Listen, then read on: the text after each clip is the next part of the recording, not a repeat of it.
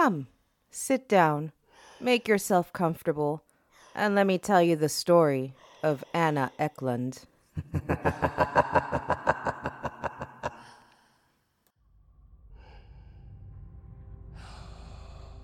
Ecklund's case, which is also sometimes known as the Earling possession, is considered by theology and paranormal scholars to be one of the most abundantly documented cases of possession in the 20th century. The case was featured in a 1936 issue of Time magazine.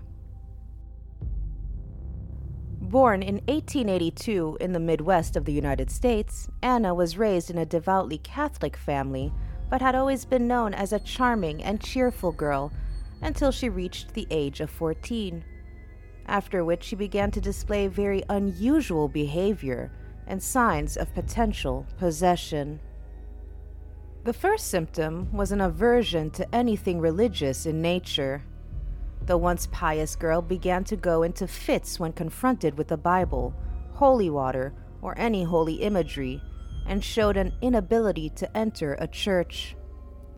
She also started to blurt out incredibly deeply obscene things detailing depraved, unspeakable sexual acts she could not have possibly known about, as well as an insatiable, unhealthy interest in sex. She then demonstrated detailed knowledge of Latin and German, two languages she had never had any exposure to.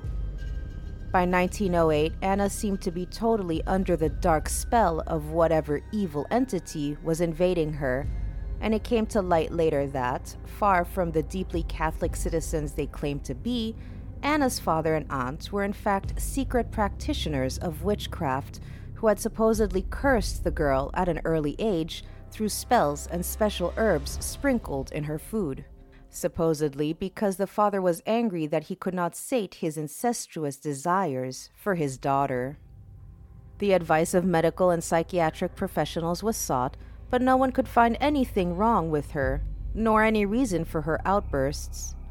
After years of this, religious counsel was requested, and so would begin the first exorcism of Anna Ecklund in 1912, during which a Father Theophilus Riesinger was able to successfully cast the demon or demons out, but this proved to be only temporary.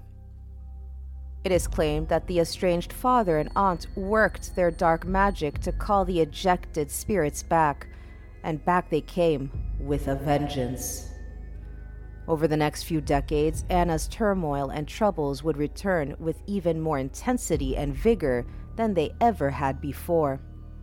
And in 1928, at the age of 46, Anna, whose life had been basically destroyed by the unshakable evil presence, turned to Father Riesinger once again in desperation.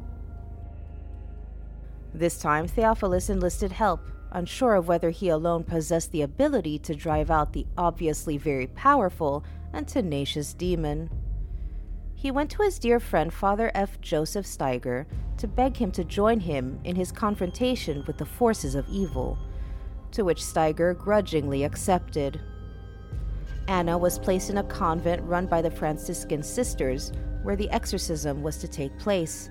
And on August 17, 1928, proceedings began in earnest. From the beginning of this second exorcism, Anna was immediately repulsed by holy water and crosses and absolutely refused to eat blessed food, which you could supposedly detect even without being told.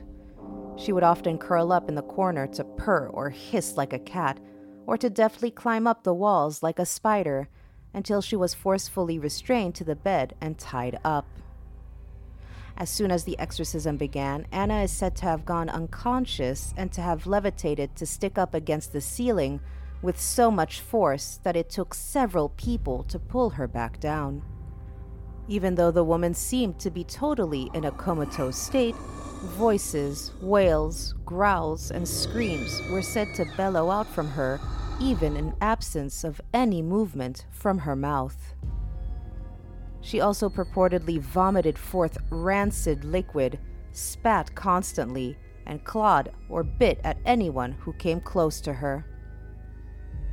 At the same time, her body began to change in appearance Her eyes bulged inhumanely from her face, her head and lips swelling up to incredible proportions, and her abdomen was claimed to distend to the point where it seemed it would explode, only to revert to its normal size again to start the whole horrific cycle anew. At times, her body was said to inexplicably increase in mass until the iron frame of the bed groaned under her weight. In addition to this, Anna displayed other signs of classic demonic possession, such as superhuman strength, speaking in foreign languages she could not have known, or moving things with her mind. Over the course of the exorcism, which would last for three sessions spread out over 23 days, it became apparent that Anna was possessed by at least four distinct powerful entities, as well as a horde of lesser spirits. One of the prominent entities introduced itself as Beelzebub, also called the Lord of the Flies, and one of the seven princes of hell, who tried and engaged the exorcists in complex philosophical debates and mind games. Another was supposedly Judas Iscariot, the very one who betrayed Jesus Christ, and who was said to have been trying to convince Anna to commit suicide so that her soul would be transported to hell. The last two main spirits were Anna's very own father and aunt, who had died since the first exorcism and seemingly had vengeance on their mind. During the exorcism, the spirits apparently predicted a car accident that Father Steiger would be in and relentlessly taunted and insulted those present, and there were said to be swarms of flies that would suddenly cloud the air out of nowhere. So intense was this exorcism that the utterly terrified priests and nuns involved refused to stay for long in Anna's presence, instead, working in shifts, lest the poisonous atmosphere and the penetrating words of the demonic entities infect their souls. Father Theophilus was the one who spent the most time in the presence of evil, steadfastly determined to rid the woman of these strange forces and over time he wore the spirits down, eventually succeeding in driving them out, after which Anna is said to have jerked awake and praised Jesus.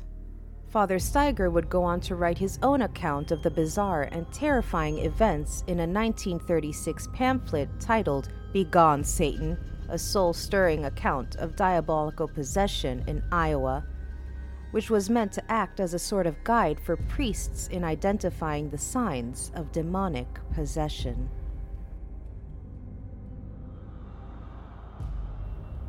We have come to the end of the possession of Anna Uckland, also known as the Earling possession. Don't forget to follow us on YouTube, Instagram, and TikTok. And tune in on Thursday for our next unholy episode. Remember to bless your house and say a little prayer before bed, and be careful of the ones after your soul.